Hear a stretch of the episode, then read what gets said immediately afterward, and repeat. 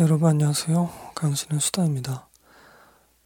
오늘은 블레이드 러너 2049 녹음해 보도록 하겠습니다. 이 영화는 2017년 10월 12일에 개봉을 해서 이미 여러 팟캐스트에서 다뤘을 것 같고 또 우리 청취자분들도 이제는 별다른 흥미가 없으실 것 같은데 음, 제가 이 영화를 시작으로 해서 앞으로 두 편의 영화를 더 함께 해서 한번 로봇 시리즈를 한번 엮어서 제 나름대로 한번 생각을 말씀드려 보려고 합니다. 이게 VOD가 나왔어요 얼마 전에 그래서 제가 또 보게 되었죠. 극장에서 저는 보진 못했고 사실 이 녹음하는 기준으로도 한참 전에 영화를 감상했기 때문에 제 기억이 좀 정확하지 않을 수도 있지만 여하튼 간에 이 영화를 본 김에 로봇 시리즈 혹은 인공지능 로봇 AI죠. 안드로이드라고도 하고 뭐 인조인간이라고도 말할 수 있는 녹음해 보려고 합니다. 이 영화를 보기 전에 사실 다른 영화 두 편을 한번 해보려고 했는데 뭔가 그 영화로 시작하기에는 음 조금 부족한 감이 있어서 좀 많이 주저했었죠. 제가 몇 년 동안 그 영화들 녹음한다고 해놓고서 지금 녹음 못 했었는데 블레이드 러너를 시작으로 이 로봇물, 어, 인조인간, 안드로이드 이런 소재가 나오는 영화에 대해서도 천천히 수시업태시니까 천천히 한번 녹음을 해보도록 하겠습니다. 먼저 이 영화 15세 관람가이고요. 163분입니다. 굉장히 길어요. 음, 그래서 그 1982년에 만들었던 블레이드 러너를 찍었던 리들리 스콧이 블레이드 러너 2049를 제작을 맡았었는데 속편 같은 경우는 흥행에는 실패했었거든요. 많은 관심을 받았지만 리들리 스콧이 분석한 어, 2049의 실패 원인 중의 하나로 이 긴 분량, 긴 러닝 타임을 꼽았습니다. 근데 러닝 타임이 짧다고 영화가 성공했을까요? 흥행을? 그렇게 생각하지 않고요. 음, 82년에 나온 작품보다는 스토리가 더 좀 친절해졌고 더 좀 이해하기 쉽게 좀 된 것 같아요. 분량은 좀 길어졌지만 32만 명 한국에서는 동원했습니다. 많은 관심을 받았고 뭐 82년 작품이 뭐 저주받은 걸작이라 해가지고 매니아층에서는 칭송받고 있는데 그거에 비해서는 대중적으로 이렇게 뭐 큰 반응은 얻지 못한 것 같습니다. 어, 저는 블레이드 러너 82년작하고 이번 속편 둘 중에 비교하자면 지루했던 것은 82년 작품이 더 지루했습니다. 그게 분량이 더 짧은 걸로 알고 있는데 이것보다는 속편보다는 근데 둘 중에 하나를 꼽아라라고 한다면 전 82년 작품을 꼽겠습니다. 이 속편 같은 경우는 더 이야기도 쉬워지고 어, 캐릭터들도 조금 더 선명해진 것 같고 그런 느낌이 있지만 아름다움이 없습니다. 갑자기 뜬금없는 얘기하고 있는데 제가 이 방송을 준비하려고 오랫동안 좀 고민을 했었는데 이창동 감독의 시도 생각나고 아름다움이 없는 곳에서 아름다움을 추구하는 것 그것이 진정한 아름다움이거든요. 영화 시가 이제 그런 것을 말하고자 했던 것이죠. 어, 그 시를 쓰는 미자 할머니가 사과를 보고 시를 쓰려고 한다거나 어, 아름다운 추억 속에서 시를 쓰려고 한다거나 꽃을 보고 시를 쓰려고 하고 아름다운 잔 환경을 보고 시를 쓰려고 했을 때는 시가 잘 안 나옵니다. 그런데 자신과 직면한 그 정말 엄청난 사건, 정말 우울한 사건, 그리고 무거운 그 짐과 마주했을 때 정면으로 마주하고 그것을 감내하고 그것에 대해서 책임을 지려고 했을 때 비로소 아름다운 시가 나오지 않습니까? 이정도 감독이 그것을 말하려고 했던 거죠. 아름다움은 아름다운 곳에 있는 것이 아니라 아름답지 않은 곳에서 그것을 추구할 때 비로소 나오는 것이다. 그것이 이제 시라는 영화, 뭐 그것을 다른 방식으로도 우리 해석할 수 있지만 뭐 가해자와 피해자의 문제라든가 하여튼 이제 그런 얘기인데 82년 작품하고 이 속편하고 비교하면 82년 작품이 더 지루했지만 전 82년 작품이 더 아름답다고 생각합니다. 그 인간성에 대해서 더 아름다움을 보여줬다. 그 감정이라든가 그 화면이라든가 이것을 정말 관객에게 각인시켜준 작품이라 생각하고 이 속편에서도 원작의 그 결말과 비슷한 시기에 그 장면이 나오잖아요. 그 눈 떨어지는 그 장면인데 많이 부족합니다. 제 개인적으로 그렇게 생각해요. 이게 드니 빌레브 감독 작품이죠. 이 속편 같은 경우는 82년 작품은 리들리 스콧이 찍었고 감독 얘기도 좀 해야 되겠죠. 리들리 스콧 감독이 82년 작품을 찍었는데 이 당시 배경은 2019년 배경이었다고 합니다. 1년 후에 이제 이 영화 속 배경이 오는 것이고 이 영화 속 배경보다는 아직은 현재 우리 세계가 그 정도로 황폐화되어 있진 않죠. 안드로이드도 없고 replicant라고 여기 되어 있는데 쉽게 안드로이드, 뭐 인조인간 이렇게 저는 말씀드리도록 하겠습니다. 그래서 82년 작품에서는 35년 만에 속편을 찍은 것이고 그 시대 배경, 극승 극중의 시대 배경으로는 30년 후에 그런 배경으로 나온 것입니다. 2049. 드니 빌레브 감독이 속편을 찍는다고 했을 때 저는 뭐 82년 작품도 그렇게 좋아하지는 않았고 뭐 저주받은 걸작이라 그러는데 저주받을 충분한 이유가 있다. 아니 이렇게 재미없는 걸 누가 봐요. 그런데도 아, 이거 속편을 드니 빌레브가 찍는다고 했을 때 더 저의 관심에서 멀어졌습니다. 그 드니 빌레브 감독하고 저하고는 좀 상성이 안 맞아요. 아, 이분이 찍은 작품 중에서 연출한 작품 중에서 잘 알려진 거는 2010년도에 그을린 사랑, 2013년도에 프리즈너스, 2013년 에너미, 2015년 시카리오, 2016년 컨택트가 있습니다. 저희 방송에서는 2015년 시카리오 이것은 녹음한 바가 있고 그때 제가 이 영화와 이 감독의 연출에 대해서 연출이라기보다는 감정 전달 아, 그것에 대해서 좀 비판을 했습니다. 캐릭터의 감정을 관객에게 잘 전달을 못한다. 그러니까 어떤 어, 뭐 혼란스러움이라든가 뭐 긴장감이라든가 이런 것들은 잘 조성하죠 연출용으로. 근데 그 캐릭터의 감정을 화면으로 구현해서 관객에게 전달하는 것은 좀 부족하다고 제가 그때 말씀드렸을 거예요. 그래서 제가 욕도 많이 먹었고 청취자들로부터 제가 생각하는 그 결점이 이 블레이드 2049에서도 그대로 나타난다고 저는 생각을 하고 그것이 아, 이 영화에서 가장 중요한 장면, 그 눈밭 그 씬에서 매우 아쉬운 그런 느낌을 주고 있다라고 생각을 합니다. 그러니까 이거는 제 개인적인 거라서요. 우리 청취자분들은 드니 빌레브 감독을 꽤 좋아하시죠. 뭐 프리즈너스도 좋아하는 분들이 많았고 컨택트 같은 경우도 좋아하는 분들이 많았죠. 저는 컨택트도 어떤 감성적인 부분이 있는데 그 캐릭터의 감정이라기보다는 그 이야기에 좀 힘이라고 생각합니다. 사실은 어, 이게 뭐 원작 그대 컨택트 원작 있잖아요. 그 원작 그대로로 옮겨왔는지 모르겠는데 그 이야기의 힘이 컸지 캐릭터의 힘 때문에 그 영화 속에서 나타난 그런 감성이 후반에 나온 것은 아니다라고 생각을 하거든요. 음, 그래서 감독의 연출력이 컨택트란 영화의 감성을 이끌어낸 것은 아니다. 라고 개인적으로 평가하면서 네, 또 욕을 먹겠죠. 이 드니 빌레브 감독하고 저하고 잘 맞질 않습니다. 상성이. 네, 뭔가가 저랑 안 맞아요. 그래서 이 블레이드 러너 2049 이 속편을 볼 때에도 이야기는 훨씬 더 이해하기 쉽고 따라가기 쉬워졌는데 왜냐면 애초부터 이 아, 주인공이 무엇을 위해서 지금 뛰어가고 있는지 그것부터 아닌지 그것이 이제 제시가 되죠. 영화에서 설명이 되니까.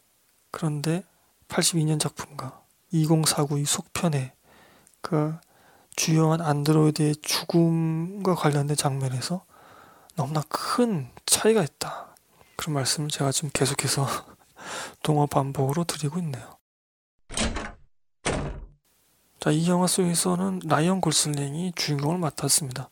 K라고 먼저 부르지만 나중에는 조라는 이름을 부여받기도 합니다. 그러니까 이름을 부여한다는 것에 대해서도 우리가 또 좀 다르게 생각할 수 있고 여러 뭐 영화나 애니메이션이나 뭐 우리나라 시에도 있고 그러니까 이름을 부여하고 서로가 어, 사물과 사물이 아니라 특별한 존재가 되어 간다는 것 이것이 어떤 이름을 부르고 애니메이션 너의 이름은도 있잖아요. 뭐 그런 식으로 우리가 이제 아, 생각할 수 있는 것도 이 영화 속에서 활용하고 있습니다. 해리슨 포드가 릭 데커드에서 82년 작품과 이 블레이드 러너 속편하고 연결하고 있는 그런 사람이죠. 그 다음에 아나 데 아르마스 라는 아주 매력적인 여성 배우가 나옵니다. 조이라고 인공지능 역할을 맡았습니다. 네, 이분 보는 그런 재미로 영화 끝까지 봤습니다. 이분이 안 나왔으면 아마 중간에 끊었을지도 모르겠어요. 실비아 혹스라고 러브라는 역할을 맡았죠. 주인공 라이언 고슬링과 대적하는 그런 역할입니다. 자레드 레토라고 이제 월레스인가요? 그런 역할을 맡아서 거의 사장될 뻔한 이 replicant 인조인간 이 제조 기술을 되살려서 복원을 해서 새로운 제품을 만들어냈는데 더 욕심을 내는 거죠. 더 인간다운 원천 기술을 또 알아가고 싶어하는 과학자다운 욕심이 있는 그런 사람은 나오고 로빈 라이트가 이제 라이언 고슬링의 직속 상관으로 나오죠. 라이언 고슬링이 경찰로 블레이드 러너죠. 없애야 될 인조인간 모델을 잡아서 처리하는 그런 이제 사람들을 블레이드 러너라고 하는데 경찰 소속으로 나온 것 같습니다. 그리고 어, 라이언 고슬링과 하룻밤을 지내면서 어떤 또 특수한 임무를 맡고 있는 어, 메리트라는 어, 안드로이드를 이제 맥켄지 데이비스라는 분이 맡았는데 어, 이분도 어, 상당히 매력 있더라고요. 자 이런 분들이 나오시고 어, 줄거리는 그렇습니다. 지금 이 블레이드 러너 그러니까 옛날 구 모델 안드로이드 인조 인간을 발견해서 처리해야 되는 그러니까 없애야 되는 그런 임무를 맡은 블레이드 러너라는 그런 뭐 쉽게 말하면 뭐라 집행관 뭐 이런 느낌이죠. 이것은 라이언 고슬링 그런 임무를 띄고 여기저기 다니다가 어, 어떤 이제 구 모델 안드로이드를 처리합니다. 근데 그 집에 다른 존재가 살았던 것 같은 그런 이제 흔적이 나오는 거예요. 그리고 심지어 출산의 흔적이 있는 겁니다. 그러니까 안드로이드가 출산을 했다. 라는 것이 이 영화 속에서 어떤 큰 또 화두가 되죠. 이게 보통 일이 아니잖아요. 안드로이드가 출산을 한다는 것은 그 인공지능 로봇이 더, 더욱 인간과 가깝게 되고 인간의 어떤 통제 없이도 자신의 종을 늘려갈 수 있다는 거잖아요. 이거 엄청난 일이잖아요. 이 사실을 이제 파헤쳐서 아예 그 사실 자체를 없애버리려고 하고 왜냐하면 그것이 어떤 큰 충격을 주니까 인간 사회에 그런 임무를 맡게 됩니다. 그래서 과연 그 출산된 아이가 살아있는가 살아있으면 어디에 있는가? 그리고 그 아이를 과연 이 라이언 고슬링이 죽일 수 있는가? 음, 뭐 어떤 그러한 이야기로 흘러가게 되고 그 아이에 대한 비밀이 하나 둘씩 나오게 되죠. 그러면서 이 안드로이드들의 인간의 통제에서 벗어나려고 하는 욕구 이런 것도 나오게 됩니다. 극 중에서는 이제 옛날 모델 같은 경우는 인간에게 반항하는 어, 그러한 의지가 있었다고 합니다. 근데 이제 신모델, 자레드 레토가 새롭게 만들게 되는 그런 신모델, 라이언 고슬링이나 이런 애들, 인간의 명령에 거부하는 그런 프로세스가 아예 없다고 하는데, 그것이 이 영화 속에서 갑자기 좀 깨지는 듯한, 그 세계 속 법칙이 깨지는 듯한 그런 모습을 보여줘요. 이 영화는 분명히 SF인데, 어, 저는 환타지가 많이 섞여 있다고 생각합니다. 그래서 SF적으로 그러니까 과학적으로 설명을 해줘야 되는데 그것이 정말 엉터리 이론일지라도 네? 정말 얼토당토한 이론일지라도 그것을 근거로 제시하며 자 이것은 과학적으로 이러이러해서 이렇게 된 겁니다 라고 좀 뻥을 쳐줘야 되는데 영화가 그걸 안 해줍니다. 환타지로 넘어가 버려요. 그 부분에 대해선. 그래서 그게 매우 아쉽고요. 그리고 제가 방금 말씀드린 것처럼 출산에 대한 부분도 그것을 해명을 해줘야 되는데 영화 속에서 그걸 해명을 안 해주고 그냥 퉁치고 넘어갑니다. 아 이거 정말 위대한 일이야. 정말 대단한 일이야. 라고 그냥 포장을 하고 거기에 환타지를 더 씌우고 그냥 넘어가 버려요. 이런 점들이 어, 이게 과연 SF 영화로서 온당한가 라는 생각을 좀 하게 됩니다. 물론 모든 SF 영화가 과학적으로 고증이 철저해야 되고 뭐 모든 이론이 입증이 돼야 되고 좀 그렇게 생각하지는 않아요. 왜냐하면 SF 영화는 과학 강의 시간이 아니거든요. 하지만 SF 영화에서 나오는 어떠한 어, 새로운 사건이라든가 또 새로운 소재라든가 뭐 새로운 생각, 뭐 이념, 존재 이런 것들을 관객에게 과학적으로 해명을 해 줄 수 있어야 됩니다. 그런 시도가 있어야 됩니다. 영화 속에서 SF 영화는 예를 들면은 우리 백투더 퓨처에서 막 시간 여행을 막 하잖아요. 우리 실제로 시간 여행이 이론이 증명됐습니까? 증명되지 않았어요. 근데 거기서 백발을 한 과학자가 나와가지고 뭐 어쩌고저쩌고 막 떠들잖아요. 그런 식으로 엉터리더라도 어, 해명을 해줘야 한다는 거죠. 과학적인 말로 관객을 현혹을 시켜줘야 돼요. 뻥을 치더라도. 근데 블레이드 런에서는 그런 것들이 부족한 점들이 많았다는 거죠. 어떻게 기계가 출산을 하지? 이거를 해명해주지 않습니다. 그냥 퉁치고 넘어갑니다. 환타지로 가는 거죠. 거기 그 부분에 대해서는. 저는 이러한 태도가 영화 결말쯤에 가서 나오는 그 주요한 안드로이드의 죽음 그 두 영화 모두 그 중요한 안드로이드의 죽음이 나오지 않습니까? 그것을 담은 두 장면에 각각의 느낌의 차이를 주는 어, 그런 원인이라고 생각을 합니다. 여하튼 그건 제가 또 후반에 말씀드릴 기회가 있을 것 같고요. 어, 이 블레이드 러너 2049를 개봉하기 전에 82년 작품과 이번 속편과의 그 시간차가 있잖아요. 극중 시간에서는 30년 차이가 있는 것이죠. 이제 그 30년의 차이를 관객들에게 미리 설명해 주기 위해서 단편 3개를 먼저 온라인으로 공개를 했었죠. 그것도 함께 보시면 좋을 것 같아요. 근데 저는 그건 보진 않았습니다. 블레이드 러너 2049 그리고 그 단편들에 대한 우리 청취자들 분들의 평가가 그 당시에 있었거든요. 작년에. 그것도 지금 소개해 드리도록 하겠습니다. 에나이닉스님이 저희 블로그에 남겨주신 것부터 소개해 드리죠. 에나닉스님 단편도 보시고 짧게 짧게 단편에 대해서도 소개를 해주셨네요. 어, 블레이드 러너 2049가 82년작보다 뛰어난 그런 느낌입니다. 솔직히 영화 보는 중에는 지루함을 제법 느꼈지만 정작 지금은 잔영이 정말 많이 남아서 여운이 많이 남아서 아직까지도 영화의 여러 장면과 쓸쓸한 느낌이 자꾸 떠올라 영화를 자꾸 되뇌고 있는 상황입니다. 생명의 존재 이유와 인간다움에 대한 고민, 여러 형태의 사랑을 묵직히 다루면서도 너무 난해하지 않게 직관적으로 그리고 결정적으로 고급짐을 잃지 않은 좋은 영화였습니다. 그리고 음, 그 단편에 대해서도 써주셨는데요. 단편이 각각 어, 2022년, 2036년, 2048년을 시대 배경으로 삼고 있죠. 블레이드 러너 2022에서는 replicant들이 뭐 인조인간, 안드로이드 뭐 등등등 이렇게 부를 수도 있겠죠.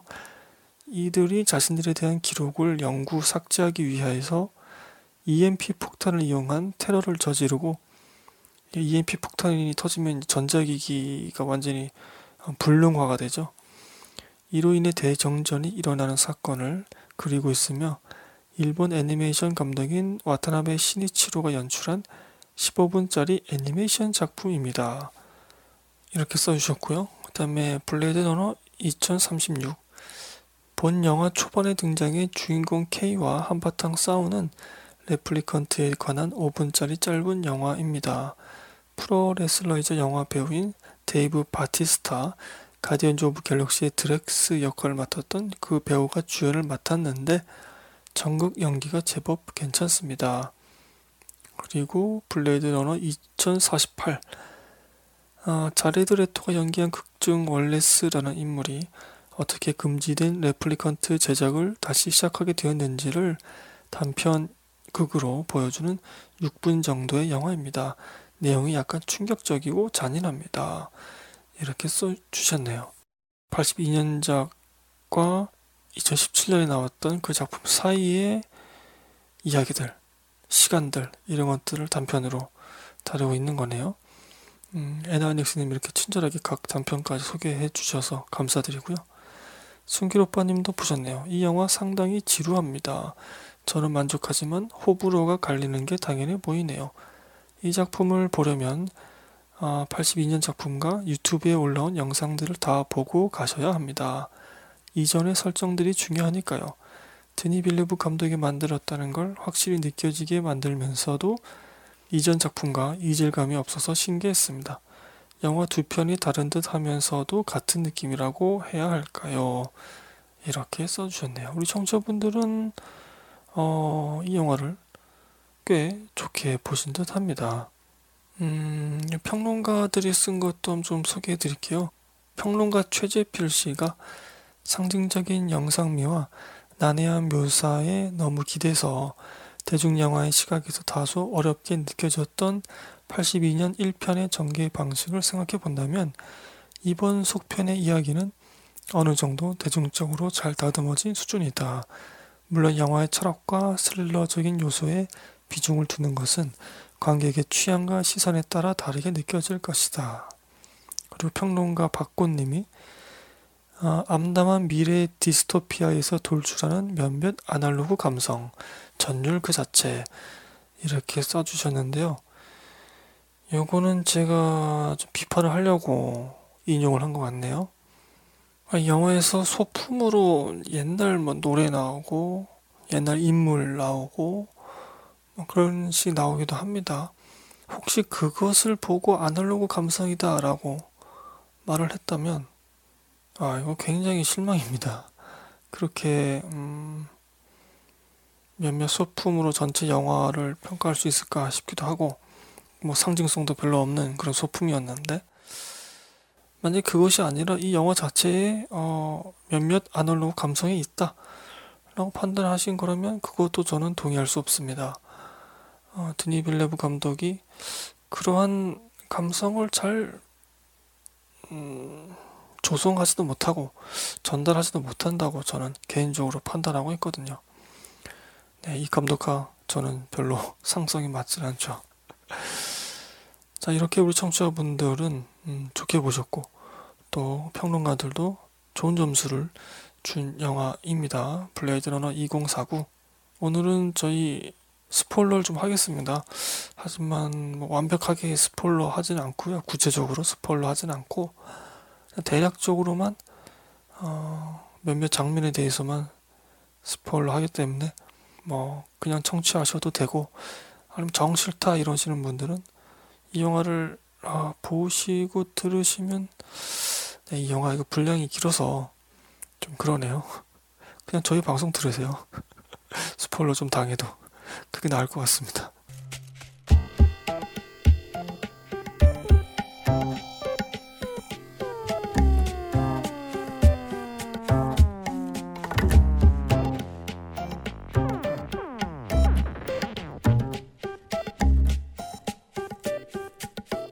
제가 오늘 방송편 초기에 로봇 시리즈, 그러니까 뭐 인공지능 로봇, 혹은 인조인간, 혹은 뭐 안드로이드 이렇게 말할 수 있겠죠. 이러한 인공지능 로봇으로 한번 시리즈를 영화 세 개를 한번 엮어서 말해보겠다 라고 말씀드렸는데 제가 예전에 음, 어떤 영화를 봤을 때 어느 평론가가 이런 말을 한 적이 있어요. 그러니까 로봇 SF물, 인공지능 로봇 SF물은 인간이 아닌 것이 인간으로 되는 조건을 말하고 있다. 혹은 인간과 로봇을 비교하고 하면서 우리 인간성을 오히려 말하고 있는 것이다. 라고 하더라고요. 그 인간 다음에는 무엇인가? 무엇이 인간을 인간으로 존재하게 하는가? 그 영화 속에서는 로보트가 나오지만 주인공 로보트고 뭐 그렇지만 결국은 인간을 말하고 있는 것이다 라고 하더라고요. 그래서 그러한 어, 프레임으로 이 인공지능 로봇 SF물을 보면은 좀 더 재미있다, 더 깊은 데까지 볼 수 있다 그런 말을 하더라고요. 그러한 프레임으로 이런 소재 영화들을 봤을 때 저도 더 유익했던 것 같습니다. 그래서 우리 청취자분들께도 뭐 이미 알고 계시겠지만 어, 그런 프레임으로 어, 영화를 한번 소개해 보려고 하고요. 사실은 모든 영화가 인간을 말하고 있죠. 그거는 뭐 모든 예술이 그러하고 영화도 인간이 만드니까. 근데 더더욱 인공지능 로봇이 나오는 영화, 로봇 SF 영화는 그것이 좀 더 노골적으로 나온다는 점에서 좀 차이가 있는 것 같습니다. 왜냐하면 그 영화 속에 나오는 로봇들은 항상 인간이 되고 싶어 합니다. 왜 그런지 모르겠는데 인간이 되고 싶어 해요. 이것은 우리 인간이 창조주가 되고 싶어 하는 것과 비슷한 욕망이죠. 결국 우리의 욕망을 그 극중 로봇 캐릭터에게 투영하는 겁니다. 그래서 그 로봇이 하는 것은 결국 우리 인간이 하고 싶어 하는 것과 마찬가지예요. 우리도 좀 더 나은 인간이 되고 싶어 하잖아요. 좀 더 나은 인간. 어, 스티븐 스필버그 감독도 이런 인공지능 로봇에 대한 SF물을 만든 적이 있죠. AI라고. 우리 청취자분들 좋아하시고 또 많은 여성분들이 어, 좋아하시는 영화라고 제가 알고 있습니다. 이 AI하고 그러니까 스티븐 스필버그가 보는 로봇 SF 그리고 이 드니 빌뇌브가 보는 로봇 SF 이것을 좀 비교하면 굉장히 재밌습니다. 어, 연출 차이일 수도 있겠지만 저는 어떤 존재, 인간을 보는 그런 태도의 차이라고 봅니다. 그러니까 두 영화, 이 블레이드 러너 2049와 스티븐 스필버그의 AI 이걸 비교하자면 일단 주인공이 어떤 길을 떠나는 그런 목적이 다릅니다. 이 블레이드 러너 2049 같은 경우는 처음에는 이제 그 출산 앞서 제가 소개 드렸듯이 어, 로보트가 출산한 그 존재를 찾아가는 그걸로 시작하지만 결국에는 이제 기억의 향방, 기억의 진실 그것을 찾게 됩니다. 이 기억이 진짠가? 진짜라면 나는 누구지? 뭐 이런 거죠. 근데 AI 같은 경우는 이건 자, 정확한지 모르겠습니다만 그 주인공이 아마 사랑을 얻기 위해서 인간이 되려고 했던 것 같아요. 이게 다르죠? 자신의 기억을 증명해서 인간인지 아닌지를 확인하려는 것과 사랑을 얻기 위해서 나는 인간이 되고 싶어. 이것이 두 영화의 차이입니다.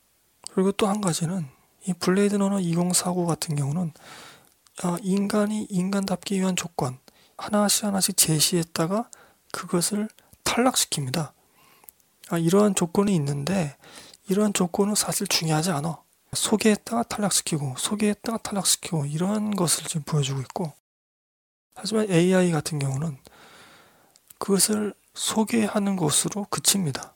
로보트가 인간이 되는 조건 혹은 인간이 인간답기 위한 조건을 그냥 소개하는 것에 그칩니다. 여기서 오는 정서의 미묘한 차이가 있죠. 그리고 블레이드 러너 2049 같은 경우는 주인공의 반응이 사실은 꽤 중요합니다. 이 두 영화 모두 주인공이 어떤 길을 떠나는데 그 길을 가면서 블레이드 러너 같은 경우는 직접적으로 어떤 반응을 계속 보이죠.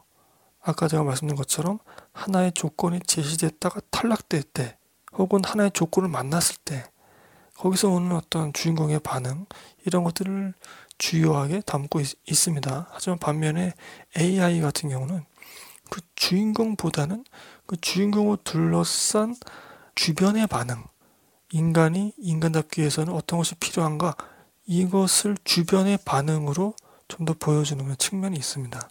물론 이것이 두 영화 모든 영화 장면에 다 아, 합당한 정리는 아닐 것입니다만 대략적으로 봤을 때 제 생각엔 그랬던 것 같아요. 그러니까 이러한 것들이 블레이드 러너 2049와 스티븐 스필버그 감독의 AI 이 두 영화의 정서를 가르는 그런 차이이자 두 감독이 인간의 존재에 대해서 어떻게 보고 있는가 그런 태도의 차이라는 것이죠. 여기서 저는 철학적으로는 이 블레이드 러너 2049가 더 다양한 그런 것들을 소개하고 있다고 볼 수 있지만 대중에게 관객에게 더 정서적으로 다가가는 데는 스티븐 스필버그 감독의 AI가 훨씬 뛰어나다. 그리고 심지어 드니 빌레브 감독은 캐릭터의 감정을 관객에게 전달하는 그런 능력 이것이 저 개인적으로 볼 때는 좀 부족한 게 보이거든요. 이제 스티븐 스필버그는 안 그러잖아요. 거기서 오는 차이가 또 매우 크다고 생각을 합니다. 그럼 이 블레이드 러너 2049에서 어, 소개되고 있는 과연 인간이 아닌 것이 인간이 되기 위한 조건 혹은 인간이 인간답게 존재할 수 있는 조건은 무엇인가? 이 블레이드 러너 2049가 그 조건으로 무엇을 말하고 있는가? 참 여러 가지를 말하고 있습니다. 그래서 어, 지금까지 나왔던 이 인공지능 로봇, 안드로이드 그런 소재의 작품들을 모두 좀 총망라하고 있는 것 같은 그런 느낌도 듭니다. 뭐 영혼 또는 마음 이게 있으면 인간인가? 라고 묻고 혹은 기억이 있으면 인간인가? 그러니까 자신이 어떤 자발적으로 만들어진 기억 혹은 따스한 그런 기억 그게 있으면 인간일까? 불이한 것에 투쟁하고 저항할 수 있으면 인간일까? 영화 속에서는 그런 대사도 나오죠. 혹은 이 영화에서 정말 그 환타지로 말하고 있는 그 출산을 하면 인간일까? 애를 낳으면 인간일까? 여기서 꼭 애를 낳아야만 인간이 아니라 애를 낳을 수 있는 그런 존재라면 인간인 걸까? 이 출산에서는 이제 사랑은 없습니다. 사랑이라는 그런 요소는 빠져 있는 거죠. 혹은 이제 헌신을 하게 되면 인간일까? 자기 희생이죠. 이것은 상대방을 배려하는 거죠. 그러니까 프로그래밍 되어 있는 것이 아니라 나를 죽이면서도 상대방을 위할 수 있는. 그러니까 터미네이터 2에서 그러니까 아놀드 슈왈제네거 아저씨가 그 용광로 들어가잖아요. 그러면서 이제 어떤 어, 손짓을 딱 하잖아요. 우린 그 손짓 하나에 감명받는 겁니다. 딴 건 다 기억 못해도 그 손짓 하나만 우리가 기억할 수 있는 거예요. 그럼 그 영화는 그냥 정말 위대한 영화 되는 거죠. 우리 마음속에서는. 그 손짓이 주는 의미가 있잖아요. 그것을 이 영화도 비슷하게 보여주려고 했습니다. 좀 실패했다고 보고. 자, 여러분은 어떻게 생각하시나요? 이러한 것들이 있으면 과연 인간답다라고 말할 수 있을까요? 인간이 아닌 것이 인간이 될 수 있을까요? 어, 많은 SF 영화들에서 이제 영혼 혹은 마음, 어, 이것의 조건을 말해왔죠. 마음이 있다는 것은, 영혼이 있다는 것은 자유의지가 있는 것이고, 자기만의 의지가 있는 것입니다. 명령 체계를 어길 수 있는 것이죠. 그래서 때로는 어떤 영화에서는 그것을 사람을 죽이는 걸로 표현을 하기도 하고, 이 영화 속에서는 연애를 하는 뭐 그런 걸로 표현되고 있는 것 같습니다. 그 주인공인 라이언 고슬링이 이런, 이런 얘기를 했던 것 같아요. 어, 출산을 통해서 이 세상에 나온 그 안드로이드는 영혼이 있지 않을까요? 라는 얘기를 합니다. 이미 본인은 영혼이 없다고 본 거고, 출산이라는 어떤 특별한 행위가 있었다면, 특별한 요소가 그 아이에게는 존재하지 않겠는가, 인간처럼. 그런 얘기를 합니다. 그 영혼이라는 존재가 굉장히 중요한 요소로 인간의 중요한 요소로 어, 등장하고 있는 것이죠. 하지만 또 영혼이나 이런 마음은 과학적으로 증명할 수 없잖아요. 그래서 우리가 최소한으로 증명될 수 있는 것을 이제 기억으로 꼽고 있습니다. 그 영혼이나 마음의 한 부분을 차지하고 있는 이 기억, 이것은 과학적으로 어느 정도 이제 입증을 할 수 있단 말이죠. 그래서 이 기억이 있으면은 곧 그것 너머에 뭐 영혼이나 마음 이런 것도 있는 것이 아닐까 이렇게 유추해 보는 거죠. 그래서 이제 또 기억이라는 것도 중요한 요소로 등장하는 것이고 이것은 제가 나중에 말씀드리고 영혼이나 마음에 대해서 이제 이런 장면이 나옵니다. 어, 여기서 이제 중요하게 등장하는 캐릭터가 이제 조이라는 그 홀로그램으로 이제 영화상에서는 구현되는 그런 인공지능이라고 생각하는데 이 라이언 고슬링과 이 조이라는 아, 인공지능은 서로 사랑하고 있어요. 참 슬프죠. 사실 되게 슬픕니다. 어, 그래서 뭐 서로 얘기도 하고 뭐 어쩌고저쩌고 하지만 서로 만져지질 않습니다. 영혼이 있다 혹은 마음이 있다 이렇게 유추해 볼 수 있는 감정이 서로 있는데 사랑이라는 감정이 있는데 서로 만질 수가 없습니다. 그래서 영화 속에서는 이렇게 초반에 서로 만지려고 하는 그런 화면이 꽤 많이 나오죠. 근데 그것이 실패하죠. 결정적으로 바깥으로 나온 이 조이와 라이언 고슬링이 뭐 뽀뽀를 하려고 했던가 그거를 하려가 그냥 멈춰버립니다. 안드로이드라는 존재의 아, 프로그래밍된 그것을 뛰어넘을 수 없다는 거죠. 그것을 보여주는 거죠. 이들의 애정이나 뭐 마음이나 혹은 영혼이나 어, 이런 것들이 이들에게는 그것이 있는 것처럼 행동하지만 사실은 없다. 어, 그것을 아주 결정적으로 보여주는 그런 장면이었죠. 서로 뽀뽀를 하려고 막 허우적대면서 서로 만져지질 않으니까 허우적대면서 뽀뽀를 하려고 하다가 그게 딱 끝나버려요. 그냥 어떠한 프로그래밍 된 이유 때문에 결국은 기계적인 요소로 인해서 인간적인 행위가 제약받는 것이죠. 이것은 우리 인간들이 뭐 상대방을 위한 마음이 있고 뭐 사랑이 있고 하지만 실체적으로 만져지는 행위의 완료가 되지 않는다면 그것은 뭐 속으로 아무리 그런 따뜻한 마음을 갖고 있어봤자 그 사람에게 전달되지 않는 것이고 그것은 인간다움으로 완성되지 않는다는 것을 어, 말한다고도 할 수 있겠습니다. 더 결정적으로 참 슬픈 장면인데 이것은 예전에 스칼렛 요한슨이 목소리로 나왔었던 그 그녀라는 또 영화가 있었잖아요. SF 영화. 영어 제목으로는 H.E.R. 허라는 제목으로 개봉을 했었죠. 한국에서는 그녀라고 번역이 됐었고, 음, 거기서도 인공지능 애인이 인간 남자를 위해서 하룻밤을 같이 보낼 수 있는 그 여성을 알선합니다, 오히려. 근데 블레이드 러너 2049에서는 이제 그렇게 비슷하게 한 여성을 부르는데 그 여성도 안드로이드였죠. 그 자체는 뭐 오늘 제가 말씀드리려고 하는 어, 그런 맥락에서 큰 의미는 없고 중요하게 볼 것은 조이라는 홀로그램 인공지능이 이 육체를 갖고 있는 이 메리에트라는 매춘부 안드로이드와 모습이 겹쳐지면서 라이언 고슬링과 하룻밤을 보냅니다. 제가 말로 설명하는 잘 못하겠는데 육체적으로 만져지는 건 메리에트예요. 근데 어, 눈으로 보이는 것은 그 홀로그램이 육체가 있는 메리에트 위에 더 씌워지니까 홀로그램이 눈으로 보이는 모습은 자기가 사랑하는 조이라는 인공지능 홀로그램인 겁니다. 그래서 이 라이언 고슬링은 조이라는 인공지능 홀로그램을 사랑하기 때문에 하룻밤을 보내지만 그 물리적인 접촉은 다른 여성 안드로이드인 메리에트와 맺게 됩니다. 쉽게 말씀드리면 몸은 다른 여성인데 얼굴은 내가 사랑하는 사람이라는 겁니다. 여기에서 우리는 또 한 가지 물을 수 있죠. 인간의 존재. 인간의 혹은 고귀함이나 인간다움은 육체에 있는 것인가? 아니면 영혼이나 그 마음에 있는 것인가? 그것을 한번 또 따져볼 수가 있습니다. 앞서 말씀드렸다시피 이 인공지능 홀로그램, 이 조이 같은 경우는 영혼이나 마음을 상징한다고 본다면 이 라이언 고슬링이 그날 밤 하룻밤을 같이 보낸 이 대상은 누굴까요? 물리적으로 만져지는 메리에트라는 매춘부인가요?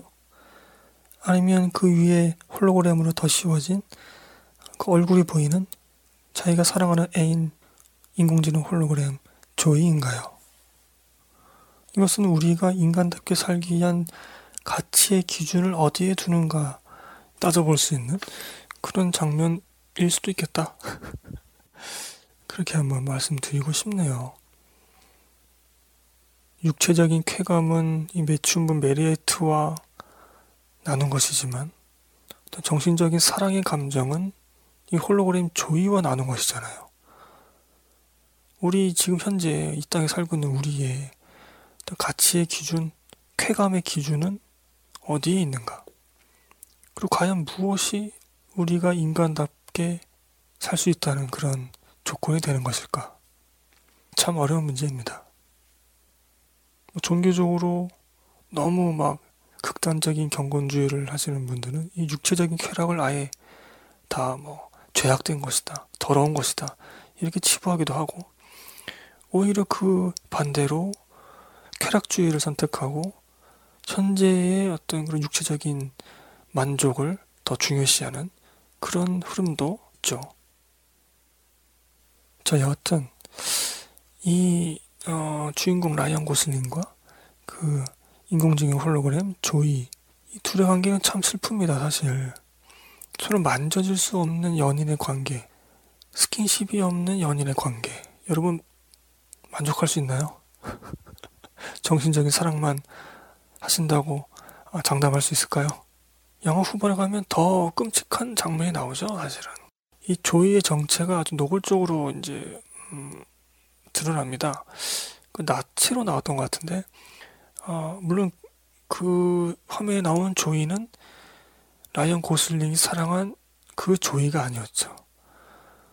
하지만 이제 그 화면을 통해서 볼 때 과연 이 사랑이 진짜였을까? 아니면 단순한 프로그래밍이었을까? 그냥 누군가를 사랑하도록 만들어진 이기 때문에 주인공 라이언 고슬링을 사랑했던 것인가? 우리의 사랑이 정말로 사랑하기 때문에 나온 사랑이 아니라면, 아, 이건 정말 좀 매우 슬픈 일일 것 같습니다. 자, 앞서 말씀드렸다시피 라이언 고슬링은 그 기억을 이제 찾으러 갑니다. 그러니까 처음에는 출산 뭐 어쩌고저쩌고 하면서 그 여장을 떠나지만 중반 지나면서부터 이 기억이 과연 진짜인가? 그렇다면 이 기억이 나에게 주는 건 무엇이지? 이러한 의문을 품고 그 여정을 계속 이어가게 되죠. 결국 이 기억이라는 것은 자발적인 의지, 그 자유 의지로 인해서 만들어진 어떤 산물입니다. 결과물인 거죠. 왜냐하면 로봇이나 우리 뭐 손쉽게 스마트폰에도 메모리가 있잖아요. 그래서 어떠한 작업물을 기억시킬 수가 있습니다. 우리 컴퓨터에도 기억이 다 남아요. 로그 기록으로. 사용자가 언제 어디에 접속했고 무엇을 받고 이것이 다 남습니다. 그것도 기억이죠. 그럼 인간의 기억과 컴퓨터의 기억은 무엇이 다르죠? 인간의 기억은 감정과 가치를 갖고 있습니다. 감정과 가치. 그리고 무엇보다 자발적으로 만들어진 것이죠. 아, 물론 이제 어떤 타인에 의해서 어쩔 수 없이 그렇게 기억이 만들어진 경우도 있지만 그것은 좀 예외로 하더라도 자발적인 의지로 거기에 감정과 가치를 새겨 놓습니다. 그래서 영화 속에서도 그 라이언 고슬링이 이 기억의 감정, 이 기억의 가치, 이것을 끊임없이 아, 쫓아갑니다. 이것이 나에게 어떤 의미를 갖고 있는가, 이것을 계속 쫓아가죠. 그러다가 결국 나의 자발적으로 만들어진 것이 아니구나, 라는 것을 알게 됩니다. 어, 심겨진 기억이었던 거죠. 감정도, 그 가치도 나의 자발적인 의지로 새겨진 것이 아니었습니다. 앞서 말씀드렸다시피, 어, 그 조이라는 인공지능 홀로그램이 영혼이나 마음을 많이 상징한다면 그 영혼이나 마음이 있더라도 그것은 어떤 프로그래밍에 의해서 자지우지 될 수 있고 혹은 제약이 될 수 있잖아요. 그리고 심지어 이 기억조차도 조작이 되고 타인에 의해서 심겨지고 나의 자발적인 의지와 상관없이 이런 경우가 생긴단 말이죠. 그러니까 이것만으로는 인간이 아닌 것이 인간이 되기 위한 조건은 아니다. 이것을 영화가 계속 보여주고 있습니다. 하나를 소개하고 탈락시키고 하나를 소개하고 또 탈락시켰죠. 아주 어릴 적이나 뭐 청소년 때 추억들은 아 그때가 참 좋았지 뭐 그때 아름다웠지 이렇게 이제 말씀하시는 분들 종종 보게 됩니다. 근데 실제로 그때 행복했나요? 어 그때 사는 게 더 지금보다 나았을까요? 객관적인 지표로 보자면 그렇지는 않았을 것 같아요. 그런데도 불구하고 우리 인간은 어떤 기억을 특정한 방향, 특정한 가치를 담아서 스스로 조작을 하기도 합니다. 더 아름답게, 더 그리운 모습으로, 혹은 더 암울하고 더 창피한 그런 모습, 이런 걸로 스스로 조작을 하기도 하죠. 근데 어쨌든지 간에 그것은 뭐 무의식이든 의식적이든 나에 의해서 그렇게 변형이 되는 것이지만 이 블레이드 러너 2049에서 나온 그 기억은 타인에 의해서 조작이 되고 심겨지고 만들어지고 하게 됩니다. 그러면서 영화는 이제 그 저항하는 안드로이드들의 그 집단을 보여줍니다. 그러면서 라이언 고슬링에게 어, 해리슨 포드를 죽여라. 그래야만 우리 저항 집단이 살아남을 수가 있다. 라고 얘기를 합니다. 그러면서 하는 말이 우리가 투쟁을 한다면, 이 불의한 것에 투쟁을 한다면, 그것이 바로 인간다운 것이다. 라고 얘기를 하죠. 얼핏 들어보면 참 맞는 말 같아요. 뭔가에 저항한다는 것. 왜냐면 애초에 이 블레이드 러너라는 일종의 집행관인데, 이런 임무를 갖게 되는 사람들이 나온 이유도 인간에게 도전하고 저항하는 안드로이드들을 없애기 위함이었거든요. 그리고 우리 사람들은 어, 사람의 말에 불복종하는 것은 인간만이 가능한 것이다. 라고 생각을 하고 있습니다. 그래서 뭐 로봇의 뭐 삼원칙이라든가 AI가 우리에게 주는 공포 뭐 이런 것들을 미연에 방지해야 된다 뭐 이런 얘기들을 하죠. 그래서 결국 다 인간의 말에 무조건 순종해야 되고 그리고 인간을 해치면 안 된다는 어, 뭐 그런 이제 대전제가 깔려 있는 것이죠. 결국 이것은 인간에게 도전하면 안 된다는 거거든요. 인간이 세운 어떠한 법칙에도 어떠한 가치에도 도전하면 안 돼. 너네가 뽀뽀를 하려고 할 때 인간이 멈추라고 하면 멈춰야 되는 거야. 뭐 이런 거죠. 거기에 대해서 라이언 고슬링은 아, 다른 답변을 내놓습니다. 저는 처음에 이 라이언 고슬링이 진짜 이 투쟁 집단에 합류할 줄 알았어요. 결국 그는 헌신을 선택하게 됩니다. 헌신을. 어, 이것은 어떻게 보면 공감이라고도 볼 수 있고 배려라고도 볼 수 있는데 자신이 맞닥뜨리고 싶었던 그 감정을 다른 사람에게 양보를 하죠. 그것을 위해서 해리슨 포드를 살려줍니다. 자기를 희생해서. 어떻게 보면 저는 그런 생각도 했습니다. 아, 그 해리슨 포드를 죽여야만 우리가 살아남는다. 라고 말했던 그들의 그런 대사 혹은 그런 모습이 참 인간답다. 참 비열하잖아요. 그런 모습들이 참 인간과 닮았다. 아, 우리의 비밀을 발설할지 모르니까 아, 쟤를 빨리 죽여야 돼. 이런 거 참 우리 영화에서 많이 보잖아요. 주변에도 그런 사람 많이 있고 그러면서 마치 아, 대의 명분으로 그것을 덮어씌우죠. 대의를 위해서는 어, 작은 희생 정도는 우리가 감수할 수 있어야 된다. 뭐 이런 얘기를 많이 하지 않습니까? 우리 사람들도. 그래서 영화도 어, 그러한 모습들을 보여주면서 어, 이러한 것들, 이런 비열한 모습이나 혹은 투쟁심, 도전심 이런 것들이 인간의 조건이 아닌가라고 제시를 하지만 라이언 고슬링은 거기서 그것을 붙잡지 않고 오히려 자기 헌신을, 자기 희생을 선택하게 됩니다. 그래서 최종적으로는 이 자기 헌신으로 끝나죠, 영화가. 기계가 스스로를 죽여서 타인을 배려한다. 이건 불가능하다고 저는 생각을 합니다. 그것이 자발적인 의지로 선택을 한다? 그건 불가능하다고 생각해요. 근데 인간은 그게 가능하잖아요. 최종적으로 영화는 이제 그러한 것에 도달하고 있습니다. 그래서 인간 아닌 것이 인간으로 되는 조건의 가장 최종적인 답은 자기 희생 혹은 헌신, 배려, 공감 이런 걸로 말을 하고 있죠. 그런데 그것이 어, 감정적으로 잘 전달되지는 않는 것 같습니다. 제가 앞서 말씀드렸다시피 82년작 리들리 스콧 감독이 연출했던 블레이드 러너 어, 그것의 마지막 장면에서도 제가 정확하게 기억하고 있는지 모르겠어요. 그 안드로이드가 죽잖아요. 그러면서 뭐 이상한 말들을 막 해요. 굉장히 아름다운 대사를 막 읊습니다. 시도 아닌 시 같은 것을 막 얘기를 하죠. 근데 그 화면이 아름답지가 않았어요. 그 죽음이나 배경이나 이런 것도 아름답지 않았습니다. 결코. 그런데 그 안드로이드가 추구하는 그것이 매우 아름답게 느껴지더라고요. 저는. 그런데 이 속편 블레이드 러너 2049에서는 이렇게 헌신하는 그런 모습이 그 아름다운 때깔 좋은 그런 장면으로 구현이 됩니다. 극 중에서. 그리고 아주 새하얀 아주 눈밭이 나오죠. 근데 아름답지 않더라고요. 저는.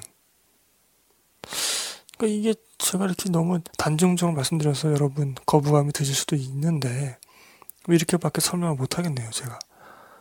드니 빌레브 감독이 감정을 잘 전달하지 못하는 것 같다. 그래서 막판에 제시한 이 인간의 조건 혹은 인간다움 이런 것을 헌신, 배려, 공감, 자기 희생 이런 걸로 제시를 했지만 그것이 그냥 이성적으로 이론적으로 수긍만 될 뿐이지 감정적으로 딱 가슴에 와 닿진 않았습니다. 아 그래 바로 이거야. 바로 이렇게 되는 것이 인간다운 것이지. 라고 느낌이 들지 않았어요. 근데 82년작 리드리 스콧 감독이 연출한 그 작품에서는 어 얘는 영혼도 없고 마음도 없고 인간이 만들어낸 그런 기계 덩어리지만 어 얘는 뭔가 인간다움을 갖고 있었던 게 아닐까? 라는 그런 느낌이 들더라고요. 82년 작품에서는. 음, 그런 차이가 좀 있는 것 같습니다. 아, 영화는 이제 이러한 음, 최종적인 답을 내놓기 전에 이제 출산을 이제 얘기한다고 말씀드렸잖아요. 우리가 출산을 한다면 인간보다 더 인간답게 되는 거야. 뭐 이런 식으로 얘기를 합니다. 그러니까 이 안드로이드 그 회사의 모토가 인간보다 더 인간다운 그거였죠. 옛날에. 음, 그것을 앞서 제가 말씀드렸다시피 그것을 과학적으로 해명해 주지 못합니다. 그냥 딱 말만 던져놔요. 안드로이드가 출산을 했단다. 놀랍지 않니? 이런 식으로만 얘기하고 넘어가 버립니다. 환타지로 빠지죠. 그 점이 좀 아쉬웠는데, 출산이라는 것은 사실 생명의 증식이지 않습니까? 만약에 안드로이드가 증식을 할 수 있다면 이들에게 생명이 있다고 볼 수 있는 것이고, 그렇다면 인간으로 볼 수 있지 않을까? 인간다움이 약간 있다고 볼 수도 있지 않을까? 이렇게 이제 영화는 제시하고 있는 것인데, 어, 뭐 솔직히 잘 공감이 안 되고, SF 영화에서 환타지로 넘어갔기 때문에 이게 뭐 하는 건가? 영화 내내 이걸 자꾸 출산 따지고 막 그러나 남자와 정자가 만나는 건가?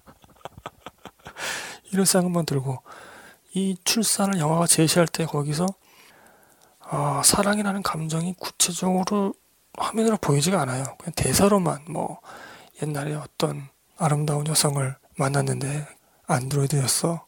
뭐 이런 얘기만 나옵니다. 대사로만. 너무 좀 빈약하지 않나? 좀 그런 생각이 들고요. 그러니까 자기 종의 복제, 그것이 뭐 생식을 통해서든 컨트롤 C, 컨트롤 V를 통해서든지 간에 거기에는 인간에 대한 가장 중요한 조건은 이제 사랑이죠. 사랑이라는 감정입니다. 어떻게 보면 제가 너무 아, 낭만적인 얘기만 하고 있는 건지 모르겠는데 그것을 영화는 제시해 주고 있지도 못합니다. 출산이라는 것이 환타지인데다가 그런 사랑이라는 감정을 출산과 연관지어서 엮어서 전달해 주지도 못하기 때문에 그 부분에 대해서는 매우 아쉽다. 아, 그런 말씀을 또 한 차례 드리고 싶네요.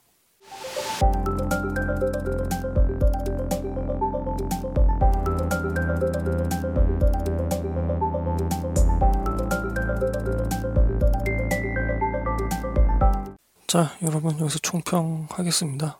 뭐 오늘 좀 이상한 말들을 많이 했는데 인공지능 로봇이 나오는 뭐 안드로이드 혹은 뭐 인조인간 이 영화 속에서 replicant 이런 소재가 나오는 SF 영화를 보는 어, 하나의 그냥 프레임이라고 생각하시면 됩니다. 꼭 이 영화는 이렇게 봐야 된다 이게 아니라 이렇게 봤을 때 어, 이런 부분을 좀 더 알 수 있더라. 이것을 좀 소개하기 위한 시리즈물을 이제 시작하는 건데 인간이 아닌 것이 인간이 되는 조건 혹은 그것을 통해서 인간은 어떻게 인간으로 존재할 수 있지? 인간다움은 무엇일까? 이런 것들을 한번 생각해 볼 수 있는 것이죠. 그래서 그러한 프레임으로 블레이드 러너 2049를 한번 살펴보았습니다. 영혼이나 또는 마음, 기억, 투쟁심이나 도전심, 혹은 헌신이나 배려, 공감, 혹은 출산을 할 수 있으면 인간인가? 그것이 인간다움의 조건인가? 이런 것들에 대해서 이 영화가 나름 아, 좀 심오하면서도 여러 가지 다양한 것들을 좀 그나마 좀 쉽게 관객들이 좀 이해하기 쉬운 그런 방법으로 보여주려고 했던 것 같습니다. 그 중에서도 출산 같은 경우는 좀 제가 동의할 수 없었고, 혹은 헌신 이런 부분은 좀 아름답게 나오지 않았고, 그 감정이 전달되지 않았다. 이런 말씀도 드렸습니다. 음, 인공지능 로봇이 나오는 그 로봇 SF물에서 주인공은 로봇이지만 그 로봇가 인간이 되려고 하기 때문에 그 과정에서 실제적으로 말하고 싶은 것은 결국 인간다움입니다. 참 재밌는 거죠. 그래서 음, 그런 식으로 영화를 보시면 조금은 좀 색다르게 볼 수 있을 것 같고요. 음, 뭐 그렇네요. 그래서 음, 이 영화를 시작으로 앞으로 두 편을 더 녹음을 하겠고 혹은 뭐 번외편으로 또 하나 녹음할 수도 있겠네요. 어, 이제 곧바로 다른 로봇 SF물을 녹음할지 아니면 뭐 개봉작을 녹음할지 무슨 영화 보셨나요? 코너를 녹음할지는 모르겠습니다. 여튼 간에 뭐 요 근시일 내에 계속해서 나머지 로봇 시리즈 영화 두 편도 업데이트를 해 보겠습니다.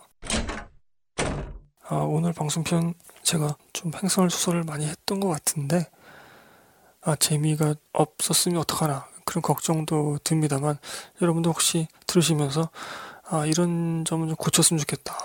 오늘 블레드 언어를 너무 까는 거 아니냐? 드니 빌레브 감독 너무 까는 거 아니야? 뭐 이런 것도 좋고요. 어, 좀 더 구체적으로 장면을 설명해 주었으면 좋겠다던가 뭐 이런 식으로 뭐 여러분 저에게 충고하고 싶으신 부분들 혹은 어, 로봇 SF물을 볼때 아, 이런 식으로 좀 더 설명해 달라 뭐 이런 것들도 저에게 알려주시면 다음 녹음편 준비할 때 많은 도움이 됩니다.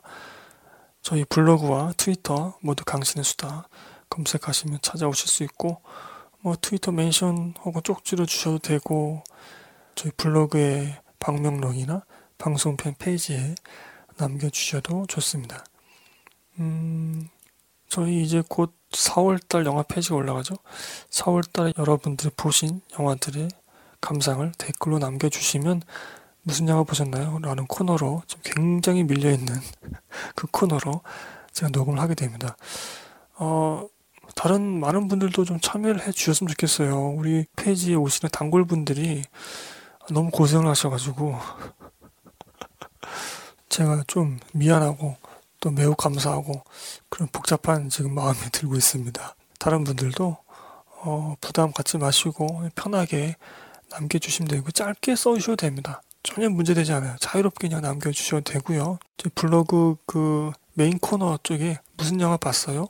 라는 버튼을 클릭하시면 들어오실 수 있습니다. 꼭 좀 여러분들 감상 댓글 남겨주시기 바라고 제가 요즘에 트위터 쪽으로는 잘 모니터링을 못하고 있어요. 어, 그 점은 좀 양해를 부탁드리겠습니다. 자, 저희 방송은 팟빵에는 송출되지 않습니다. 팟빵의 독점 시도에 제가 반대를 하면서 탈출을 했고요. 그 밖에 어플 쥐약과 팟티와 아이튠즈 그리고 다른 외국산 어플들 뭐 Player FM이라든가 Podcast Addict 뭐 이러한 어플들에서 저희 방송이 아, 무사히 지금 송출되고 있습니다. 어, 쥐약을 많이 이용해 주시고요. 쥐약이 얼마 전에 업데이트를 했습니다. 그 메인 화면이 바뀌었죠? 배경 화면이라 해야 되나? 쥐약 사용하시는 분들은 업데이트 해 주시면 좋을 것 같습니다. 음, 네, 이건 좀 많이 아쉽네요. 제가, 아, 오늘 설명을 잘 못한 것 같아서 좀 많이 아쉬운데요. 그러네요. 여러분들 솔직한 방송편 리뷰 부탁드리고요. 음, 다음 로봇 SF는 뭘로 할까요? 네, 이미 제 머릿속에 정해져 있습니다. 그러면 저는 언제일지는 모르겠습니다만 다음 방송편 특히 어쩌면 로봇 SF 시리즈의 두 번째로 여러분께 찾아뵙도록 하겠습니다. 여러분 요즘 환절기 감기 조심하시고요. 건강 잘 챙기시길 바라겠습니다. 저희 방송 홍보도 좀 많이 해주시고요. 저희 방송 네 제가 열심히 업데이트를 안 했기 때문에 지금 구독자 수가 많이 떨어져 나갔습니다. 유튜브로도 저희 지금 방송 올리고 있으니까 네, 많은 청취 홍보 부탁드리겠습니다. 여기서 방송 마치죠. 감사합니다, 여러분. 안녕히 계세요.